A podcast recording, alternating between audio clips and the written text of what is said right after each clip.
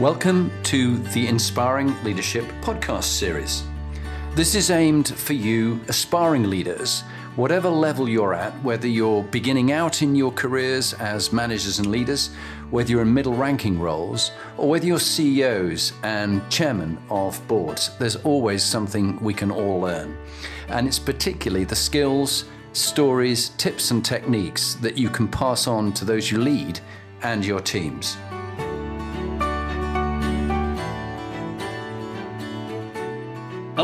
I'm Jonathan Bowman Perks, and welcome back to my favourite time of the week. And I'm really delighted to have on the series uh, this week Joe Copeman. And Joe has just finished being the managing director for the UK uh, Plus region, which is sort of UK and various other countries. But he's been doing two jobs. He's also been the global senior vice president for sales for ACAST. And now, luckily, wise, he's focusing on one job and has hired a new person as, as MD. Um, but this is a big job because they're in 12 to 13 countries. And ACAST is the largest global podcast company. And since I'm fascinated by podcasting, I thought I'd get to the source and to the man who is running it all. So, um, Joe, over to you, really. Welcome. Great to have you on the series. Thanks, Jonathan. T- tell us a little bit about um, ACAST, just very briefly, in a little nutshell. Uh, anything more that you could just add as, as just people who don't know about it? And then just a nutshell of the kind of firms that you've worked for since since university.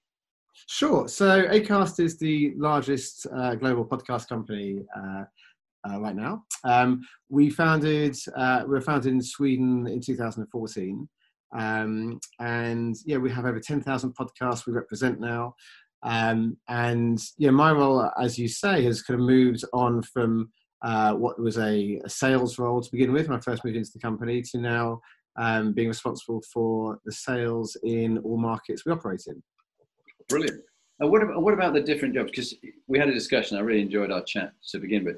Uh, you, you, were saying it was like it was like doing a graduate scheme. You, you've worked in so many different areas of media production. Things. You want to just say about post university? Yeah, yeah, sure. So, so I, I, fell into um, media um, as my first job at Capital Radio uh, when I was 21, um, and you know, media sales was was good fun. You know, I really enjoyed it. I enjoyed the entertainment business. It kind of uh, worked off the back of the degree I did, and um, since I came to work in um, you know radio sales at Capital Radio, I've been lucky enough to move from different media to different media. So there was Capital Radio, there was uh, ITV, there was Pearl and Dean, so cinema, um, and Sky, so digital. So I always felt like I was doing a an elongated, mature version of a graduate scheme, doing yeah. three and a half years in different mediums, um, understanding and learning about that medium, uh, with the hope uh, or expectation that fate would um, deal me a card that it would all be for a reason, um, so when this opportunity came along from uh, from Acast, which um, I didn't, you know, it was a brand new company. Um, podcasting wasn't really a thing six six years ago. Um, I thought, you know, what, what's there to lose? Let's, let's, go for it. And since then, it's it's been an absolutely magical journey. You you were so um, lucky, or I don't know, you read the market to see how podcasting has become such a huge thing, mm. and particularly with um, coronavirus, you must have seen the um, the listening numbers ramp up. Have you, have you got any kind of idea of how much it's increased? Uh, yeah, it's, it's, changed in different markets. I mean, it's, it's around an increase of between five and ten percent in in most markets, um, which um, you know has been phenomenal. The, the biggest difference has been uh, the kind of the, the, change in listening patterns. So you know, people aren't listening on their way into work and their way out of work so much now. You know, they start listening in the mornings, and it's pretty consistent throughout the day now. Um, but you know, people are coming to podcasts for different reasons. It's escapism. It's you know, at the beginning it was to find out more about coronavirus. Now it's to escape coronavirus and kind of indulge in comedy or um, there's, there's, a lot of uh, educational listening going on now. You know, self improvement um, as I say, escapism, mental health, this sort of thing as well. Um, so yeah, podcasts have massively taken off, and you know, going back to you know, six years when we started, um, you know, podcasts arrived, you know, 11, 12 years ago, didn't really take off too much um, until the tech um, allowed us to kind of do more advanced, innovative things in podcasting, which was when Acast was launched. And we launched in the UK uh, the same week that um, a podcast called Serial launched. Um, and that seems to be kind of the gateway podcast for many people. That's the first one I listened to. And since then, it's just grown and grown phenomenally. Yeah. What is, in your opinion, you know, give me some advice. I mean, here I am doing podcasts. I've only been in since September. We've on episode 56. What, what have you found has been the, the secret of really successful podcasters and podcasts? Um, one of the key ways that you become successful is is why you get into podcasting. You know, from a sales point of view, we're here to make money for podcasters. But if a podcaster comes to us to get into podcasting to make money, that's the wrong reason. Yeah. You want to come into it because you have a really interesting story to tell. You've got a passion for it. Um, you enjoy storytelling. Um, yeah, people that come to us when they want to make a podcast to make money is not necessarily the right reason at all. Um, and and also, you know, there's different, so many different types of podcasts. Your classic podcasts are one-to-one interviews. Um, often they take place in in studios. I've enjoyed podcasts a lot more now, where these conversations take place elsewhere. It could be whilst walking a dog. It could be whilst doing something different. And you actually tend to get more from um, the interviewee when you're doing um, something at the same time because they open up more. You're not sat over a desk looking each other in the eyes, so you can you can open up more. So, you know, the right interviewers. You know, I, am a big fan of people like Adam Buxton and people like that um, who do fantastic interviews. Um, but you know, you have so many more interesting formats coming in now.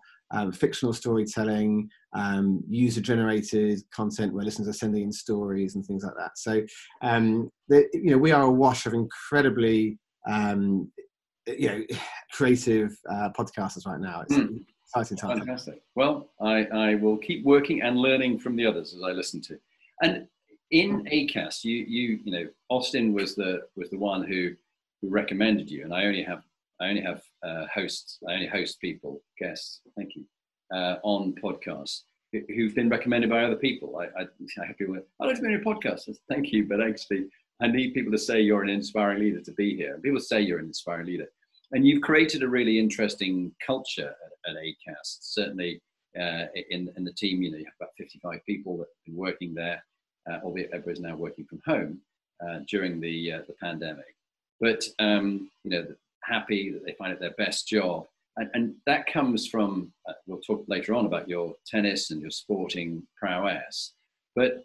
Um, as you've learned about being a, an inspiring leader yourself, who do you look back on who inspired you and, and what qualities did they have? Perhaps you might mention a couple of people. Yeah, sure. Um, yeah, I mean, I've been fortunate to work with some incredible managers in my time, and and and equally as fortunate to work with some terrible managers. At the yeah, same we'll talk time. about that in a moment. We'll yeah, you, you, you, learn as much from from both of them. Um, you know, my first manager at Capital Radio, um, a guy called Mark, he was he was fantastic. Um, you know, I learned many, many skills from him. Um, Such as what, what practical things could leaders do? People who are listening think about being a good manager. What? I, I think from from him, there's some many great techniques, sales techniques, um, negotiation techniques, um, and also getting the best out of a team and feeling feeling really driven. I think, yeah, the drive he kind of empowers you to have was uh, as part of a team was was quite quite a great skill. Yeah, I learned from him. Um, uh, again, at, at Dean, had a, a, manager called Mike, Mike Mill. Um, and again, you know, I learned heaps from him. I mean, he was a hugely warm, likable guy um, who would, you know, he would be the center of a room, but again, would always, you know, never take himself too seriously. You know, he had a, a, presence about him as well and would always protect you. I remember one time in particular where uh, we had a campaign running for for Nivea, and I'd made a mistake.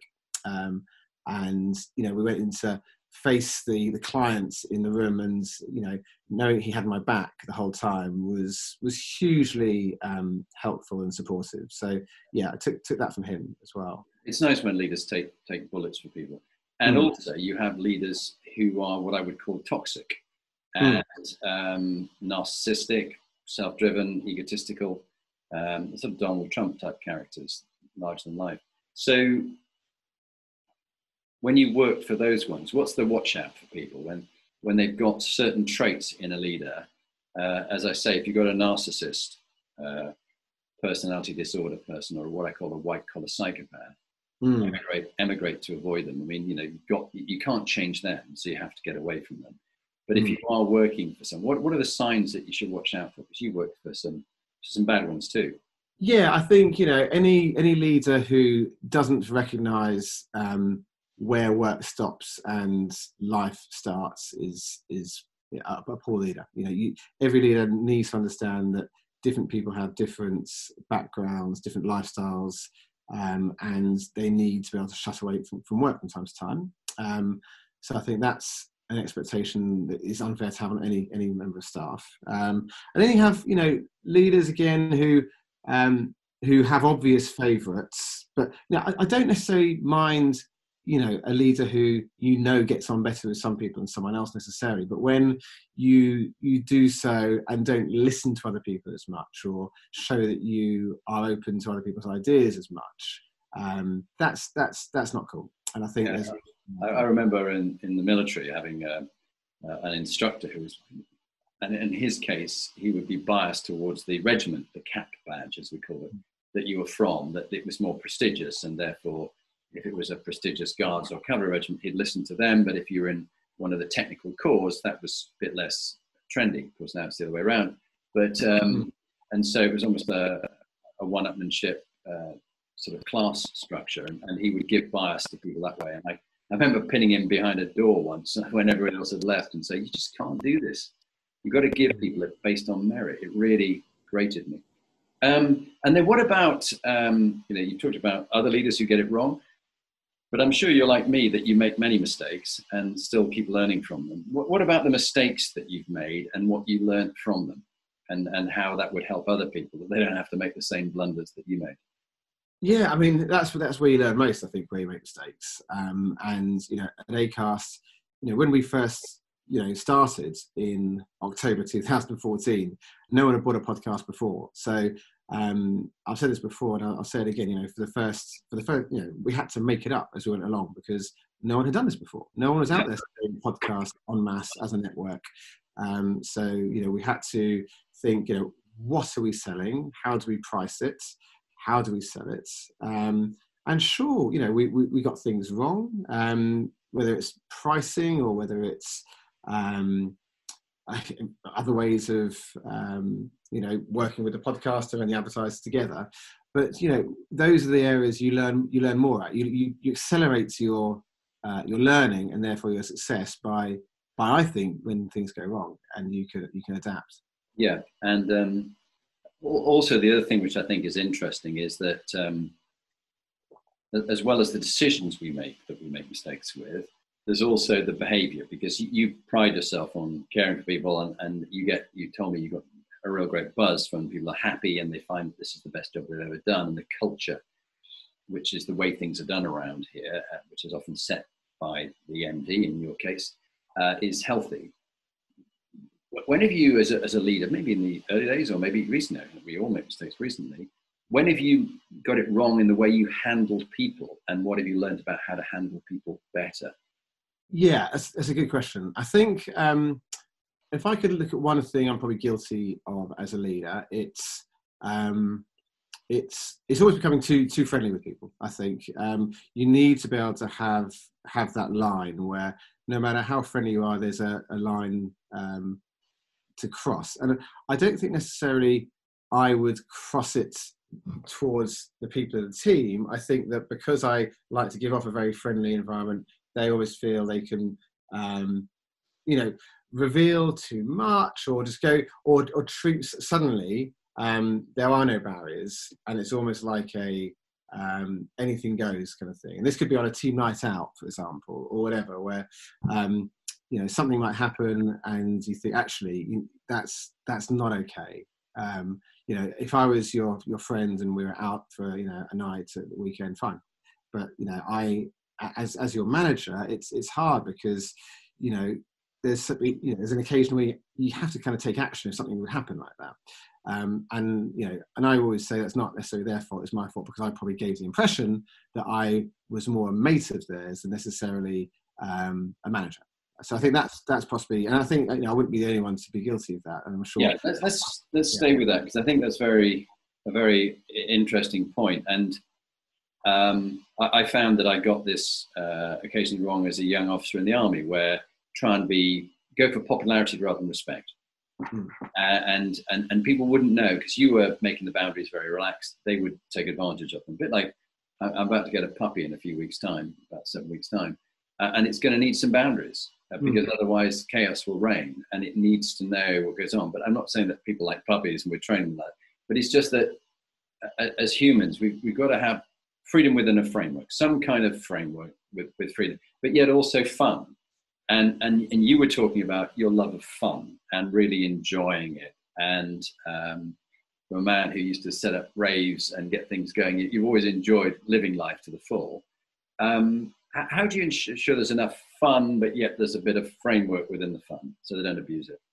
I think um, you know firstly who who doesn't want to be popular? I think yeah, everyone likes to be popular with people around them. Um, it makes the whole environment um, the best it can be. When you um, I think, become a better leader, um, you need to understand that you can't always be popular with every decision you make. You know, you, you you'll need to make decisions that will um, affect some people in a negative way. It's, it's how you address that and how uh, honest and open you are with them, and and how you know you you back that up with the context and and the reason.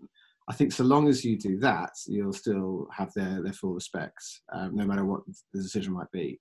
Yeah. Um, I think that, that's one thing I've learned from again very very good managers, and I'd say that about our CEO now. You know, it's it's learning that you can't always make a decision that will please everyone. And just stay with your CEO, and before we go on to talk about the qualities that you admired in him, and you've worked with him for a while now. It, you you remind me of the point that he, he the, the, why, the purpose. When you give people a why and a reason for something, and people have meaning and purpose in the work they do, and they know why they're doing the work, they can cope with any what or how. Remember from Goethe, the philosopher, he who has a clear burning why can cope with any what or how. Let's go on to your your CEO and um, just tell us who he is and, and really qualities that you admire in him. So our CEO is uh, Ross Adams. He uh, I worked with Ross actually in my very first job um, out of uni at Capital Radio. Um, and he took a, um, a similar career path to me, except he went from Capital Radio to Spotify and basically set up Spotify here in the UK um, and the, the, European sales um, function. And um, and then he he was the one who uh, first kind of found out about uh, Acast. Um, there was some people who had, had been involved with Spotify um, who set up Acast. So he was um, kind of brought in for that, and and he brought me in uh, in the UK. Um, and he's he's someone who he's got you know many many great qualities. Um, first of all, you know the ability to get on with everyone. Um, he can be, you know, the centre of attention in a room, but he also has an incredibly calming um, influence on people around him. When when the chips are down or when there's a high pressure situation, he has ability to, you know, assure people and um, and for them to be calm. I think that's, that's and again, you know, in when he's having flack thrown at him from it might be any situation, a board meeting or whatever. Um, he is very good at, at reacting to questions and providing good, coherent, well thought out answers. Yeah, that's great. And what, from, from your experience of working with him and other leaders and your own practical thing, what would you give us as your first top tip about being an inspiring leader? People that you've worked with who you found inspiring. What practical thing can people do? Um, honestly, it's um, one of my the first thing I like to think about is that a good leader can you know make fun of themselves and, and, and poke fun at themselves. I think that will immediately um, get away any any kind of barriers. I, I, think in terms of you know I'm your manager, you report into me, um, and it means that straight away you. I think it's a very likable thing to be able to do. So I think the ability to poke fun at oneself, um, and and also to when you, you know, when I bring people into a team, the thing I want to do is not just necessarily put them into a role and hope they you know have the right skills for it i'll bring someone in and i will you know, work closely with them to understand what their best skills are. And hopefully within four or five weeks, you have a true picture of how, you know where their best areas are. And i want these people to be the very best version of themselves they can be. Um, and it might be that you know you you ask them to do different aspects of a job or it might be there's a different job on the horizon which you think actually that can be a very good uh, position for this person so it really is trying to empower them to be the very best version of themselves they can be great tip and and um, one of the things i find uh, one of the psychometrics that i encourage leaders to use is, a, is one that around what drives and motivates them, but also what drives and motivates their team. And when the leader takes it and then the team takes it, the leader can actually understand what gets the best out of his people because they love doing those kind of things. Doesn't mean they are necessarily doing them, but but then he knows what's behind that person, that man or woman, mm. what gives them fulfillment and satisfaction. We guess at it, but actually, until you get someone else to do it, you, you, you're really in the dark. So that's one uh, te- technique I would encourage to, to use a a useful psychometric that is their opinion of themselves, what drives and motivates them, but what gives them fulfillment, satisfaction, happiness. And then feeding back into what you said about culture, happiness, enjoying the job, then you can give them projects and things that they love doing. Mm. Um, you talked about uh, poking fun at, at uh, yourself, and, and yeah, I, I, sometimes in the past have got it wrong by taking myself far too seriously and uh, lighten up, you know, and, and I'm working on that all the time, work in progress. I think someone said to me, "You're the incomplete. We are the incomplete leader, leading the complete team. You try and get a good team who are metaphorically giants, taller than you in their specialist areas, but having a great team means that you don't work as hard." Um, but what would you uh, talk about poking fun? What what stories uh, come to mind of, of when there's been tense moments and someone's you know lightened it by a, a good bit of humour or something something's gone badly wrong and everybody's laughed about it and, and not taken it too seriously? Oh, it could be. There can be all sorts. It can be you know, tech problems on important calls. Um, it can be uh, you know, a, a, dog running into a, a, studio at the wrong time at ACAST. You know, we, ha- we have we have our two or three dogs that we have and, and very much love there as well. Um, I mean, there's there's there's all sorts of fun and laughter that happen at, at the ACAST office the whole time, and you rarely get a situation where there's anything too serious going on uh, where, where you need these things to to help out but hmm. um, i mean i think one of one of my favorite memories actually uh, was in our third office i think and we had um, we're only 15, no i think there's 13 or 14 of us at that point and we had to do a presentation because uh, we're shortlisted for media week sales team of the year and there were about five or six of us from the sales team but the other guys um, there were you know ad operations or you know, basically in jobs that had never had to present to people before. And um, you know, we had the judges came in at one point, and there were about about an equal number of judges to were people in our entire company in the office. And our whole thing was we were talking about who we are, what we did, how we contributed to what ACAST uh, managed to achieve. Um, and that morning, you know, you could cut the atmosphere with a knife. Everyone was in their own corners of the, the, the company, rehearsing their few lines.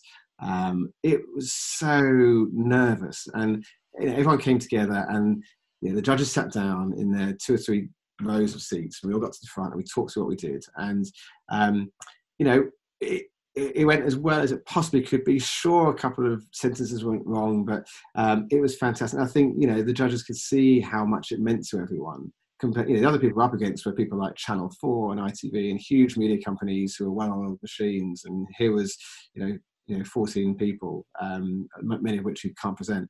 And I just remember when these uh, the judges the, the judges left the building. Ah, the we all came together for this, this, this massive hug. You know, this was pre-coronavirus times, um, and I think went to the pub after that. But yeah, that was one time that it was just an incredible situation where you saw people really come together uh, in a way that I've you know you rarely see. Um, so that was very special. Yeah, that's grand. Now I'm really interested by uh, leaders and the lives that they've lived and, and how that's shaped the people they are. And people always love stories and the, the real side of, of people um, from how they grew up. Now, you've had a, a fascinating uh, upbringing, and you know parents who loved and supported you. You're one of four, and and and also you were sent away at 14 to a tennis training school, and, and also got involved, I think, at that young age in some of the top championships with some famous names. Do you want to begin with perhaps starting to talk about that and who influenced you early in your life into the leader you are today. And let's give us a little bit of a, a taster through that, just a bit of a gamble through that quickly. Sure, yeah. I was, um, I was very fortunate to be able to um, uh, play a lot of tennis when I was a kid. I, I love sport. I absolutely love sport. Um, and tennis was one that my parents, um, uh, well, yeah, I was very grateful. They put me through lots of um, training with coaches and so on. I used to play county tennis, regional tennis, national tennis, and so on. Um, and he got to the age of 14. Um, and at this point, I was still planning on being a professional tennis player. That was my life all mapped out. Um, and it got to the point where I was, you know, at a school in Norwich and I was becoming restless with that. I, I, was thinking that school life wasn't necessarily for me anyway, and I was getting into a bit of trouble. Um, and I saw tennis as the way out. So, um, you know, the school probably were quite happy at that point to see me choose to move away from the school, should we say. Uh, my dad was a governor, so I think he was quite relieved as well. Um, and yeah, but, I went off. But also, to, you uh, did share that the school closed down a year after you left. So well, it's problems, isn't it? So you know, the school that um, closed down was the actual tennis school I went to. So I went to this tennis school in uh, in Watford, and um, you know I was staying in a boarding unit where the other kids they had dads in the Scottish Army. Um, I was playing. Um, it would be a rough lot. Experience of the Scottish Army. That would yeah, we were having to barricade ourselves in rooms. There were fights every night. It was a hideous place. Um, that was where I stayed at night time. I was doing three GCSEs in a sixth form college in Hendon, London, and every afternoon I was playing. Um, I think it was three and a half hours tennis and an hour's fitness, and that was six oh. days, and that was age fourteen. So it was a crazy part of my life, and I was away from my parents for the first time ever. So it was quite lonely uh, as well. Um, and yeah, I was doing all this tennis, and I played the um, the Orange Bowl, which was the you know, the World Championships um, in Miami. Wow and the, the, the tournament literally the week before that with the same people. I got through to the last eight, and I was thinking, here we go, this is it. I'm you know I'm on par with these guys. I can do it. Um, sadly, I got knocked out in the first round. the main one uh, as soon as my dad came over to watch. Um, but I did, yeah. You mentioned famous names. I did go out to dinner with Anna Kournikova, aged 11 at that point. I was age 14, with our coaches. It wasn't just the two of us. Um, but that was um, that was a kind of a life changing moment because I, I, went over there, and when I was there, I was already starting to feel rebellious, and I could see the other tennis hopefuls, all they you know they'd be doing their stretches and exercises, and I was you know wanting to go off and explore and you know, get up to no good. And I kind of realised that I didn't have the mentality to be a top tennis player because you need to be so straight laced, so focused on one thing and one thing only. And I wanted more from life than. Well, almost obsessive, aren't they? Yeah, exactly, and, and that wasn't for me. So. But didn't you find also, um, you know, and I've suffered from this myself in that I've been with very high caliber people who end up in the SAS and became generals and things. And I, I was both competitive and comparative, which is a really horrendous combination because you drive yourself very hard and then constantly hard on yourself. And you were in the same kind of situation, highly competitive, sporting, and comparative, because only one person can be number one. That, yeah. that must have been quite hard. But it was hard. And I think the, the thing for me was that at the realization that it wasn't the life for me, having seen how much time and money my parents had poured into me, you know, giving me the chance to be this tennis player, um, I didn't want to have to phone them and say I, I want out. So um, I ended up at that point in my my, my career was I think it was January February time. In fact, it was my mum's birthday. Yeah, I remember um, going into Watford and um, yeah, getting up to no good. I remember having you know taking on quite a bit of alcohol um, illegally. Obviously, I was only 14. Um, and you know, taking one or two things from shops that I wasn't allowed to do. Um, and yeah, one thing led to another. And before you knew it, I was uh, I was chucked out of that school. Um, and that for me was a moment that was you know suddenly there's this big gap in my life. I was always destined to be this tennis player, and I just let my parents down, and um, that void was then there. Um, so that for me was a real uh, yeah dark period for sure. Yeah. Yeah. And, and knowing what you know now about you know being away at, at a tough boarding school, but also the intensity that parents' expectations can put on children. You've got children of your own too. Mm-hmm. What sort of age are they, and and what have you learned about children that you wouldn't do to your own children? Yeah, good point. Um, I've got uh, Matilda who's twelve and Monty who's nine. Um, and you know, I would, you know, I'd love for them to do, you know, do the same kind of sports and everything I do, but you know, I've learned that they're just not they're not me. you know, I, I look at um, both of them, and is you know, if, as soon as you realise that they're just not passionate about it, you can't push them. The more you push them, the more they'll resist against it. So that's one thing for me. And you know, despite I'd love to be playing, you know, tennis or whatever sports with these guys, if they're not into it, they'd rather do something different, something more creative. Then great, empower them to do that. Yeah. So a couple of schools that you got um, asked to leave politely. I think the other term is expelled from. Lessons that you you learned about life really at a very early age. Very competitive. Thought that was one route for you, but then it turned out to be a completely different one. But I, I like the fact that you self-motivated and thought, crikey, you know, I'm now out of the school, but I'm going to have to do this myself. Talk, talk to me about that because I love that kind of. Mm. Yeah, sure. So after tennis school, it was um, onto GCSEs and A levels, and uh, this was the school that I met my my wife at. Um, and again, it got to uh, the very start of the first term of um, uh, of A levels. Uh, and again, things didn't work out at school, and uh, and I left. Um, and so I then had the whole term to uh, essentially teach myself because um, I, I, I, wasn't going to school anymore. So I had the textbooks. So I do I do the homework. I, I get up at you know nine, work till five. Some of the teachers still were happy to mark my work and you know provide me feedback, which was great. It was like this black market of uh, school markings going between my girlfriends and the teachers and coming back to me. Um, and yeah, sure, I, I, did much better in those exams than I was predicted to do because finally I felt like I was working for myself rather than just working for these teachers who I didn't really have any respect for. Um, so yeah, that was uh, that was that was really really useful. So I, I did my A levels, got you know, good enough uh, grades to get into university.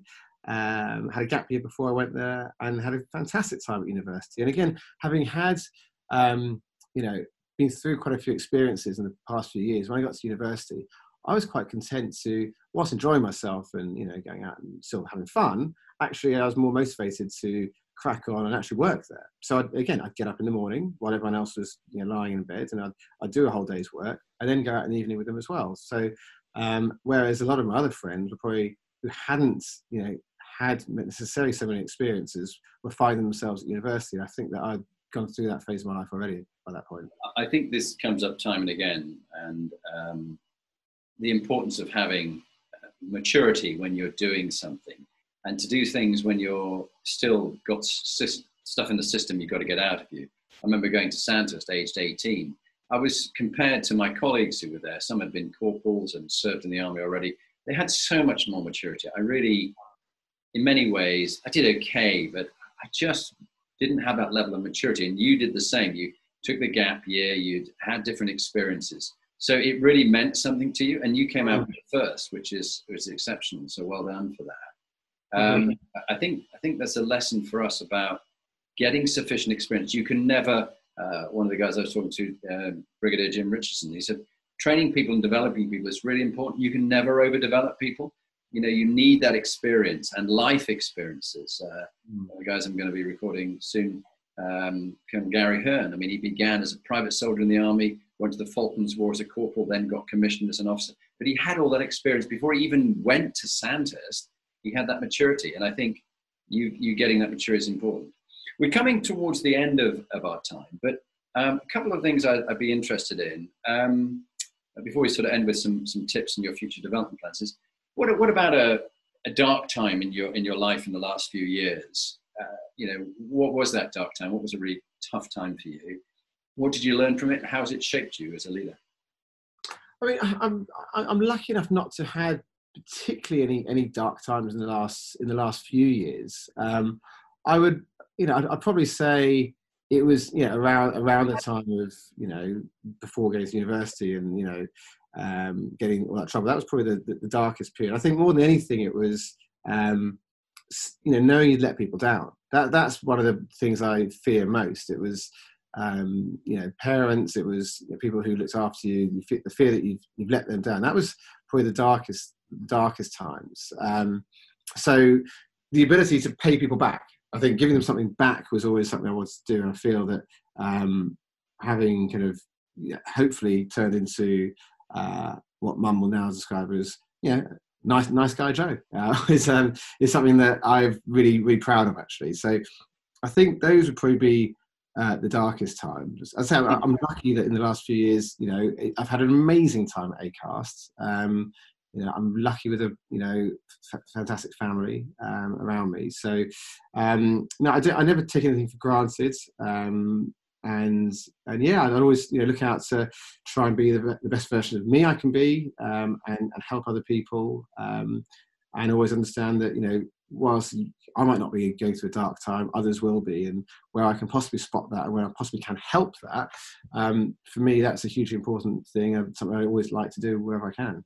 Great. So, last couple of questions. Hmm. Um, book. What would be um, a book you're reading now, or you've read recently about self development that you found useful, or a podcast you listen to? You could, you know, one of each, perhaps.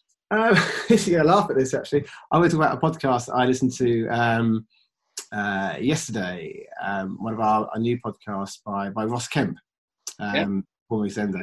I've, I've, just found that fascinating. Um, some of the stories, he, you know, he's a well-known broadcaster, investigate, you know, doing investigative journalism, that sort of thing. Um, and some of the stories that you know he raised from people who have had to go off and um, do the most incredible jobs. Um, you know, drug law enforcement and all this sort of thing. I find that you know extremely interesting to, to listen to. Yeah. Mm, yeah. And, and what about um, your, your final top tip that you'd leave us with before you talk about your future development plans, how you're going to develop yourself?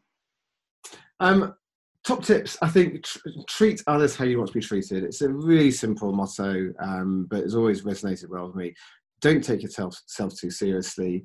Um, yeah, we have three values at ACAST that, um, you know, are, are, are, exactly what ACAST is about. They are you know, fueled by passion. So be as passionate as you can. Uh, if you're not passionate about what you do, um, if you can, try and find something you're passionate to do. Um, be open and caring. Um, you know, be transparent. I think everyone does things for the right reason, for sure. Um, you know, it might be that you don't understand other people's reasons for doing it, but there always will be. Um, and the, the last one, um, curious and brave. You know, I think I love being around people who are curious about what they um, what they're up to and they're curious about the world around them, and people who are brave, who are willing to take risks um, risk takers, I think, are people who tend to have the, the more amusing stories to listen to and yeah. the more inspiring people. Yeah. Brilliant. And then finally, what are you going to do to develop yourself as a leader? What's your plans for the next uh, year? Listen to feedback. Always listen to feedback from others around me. Um, and most of that I find is better coming from um, people I manage necessarily than uh, people you know more senior than myself. Um, but yeah, it's, it's, it's taking it on board with with the right the right context, understanding why they're saying that. Um, you know, where I am right now, Acast is you know I feel extremely privileged to be to be here. I think the journey we're on, um, you know, we are we're six years in, but it feels like podcasting is is still you know going to grow and grow and grow, um, and it's about for myself personally understanding um, more about different aspects of business. I think um, the whole um, you know funding and um, acquisition and that part of business you know going beyond my sales management i'd like to understand more about that side of business um, mm. values of companies this sort of thing as well so i'd like to learn more about that for sure well joe copeman thank you very much indeed uh, having you on the inspiring leadership series really enjoyed your stories and keep doing the great work and i look forward to hearing how it goes so thank joe you. thank you very much Thanks, Jonathan. It's been an absolute pleasure. Thank you.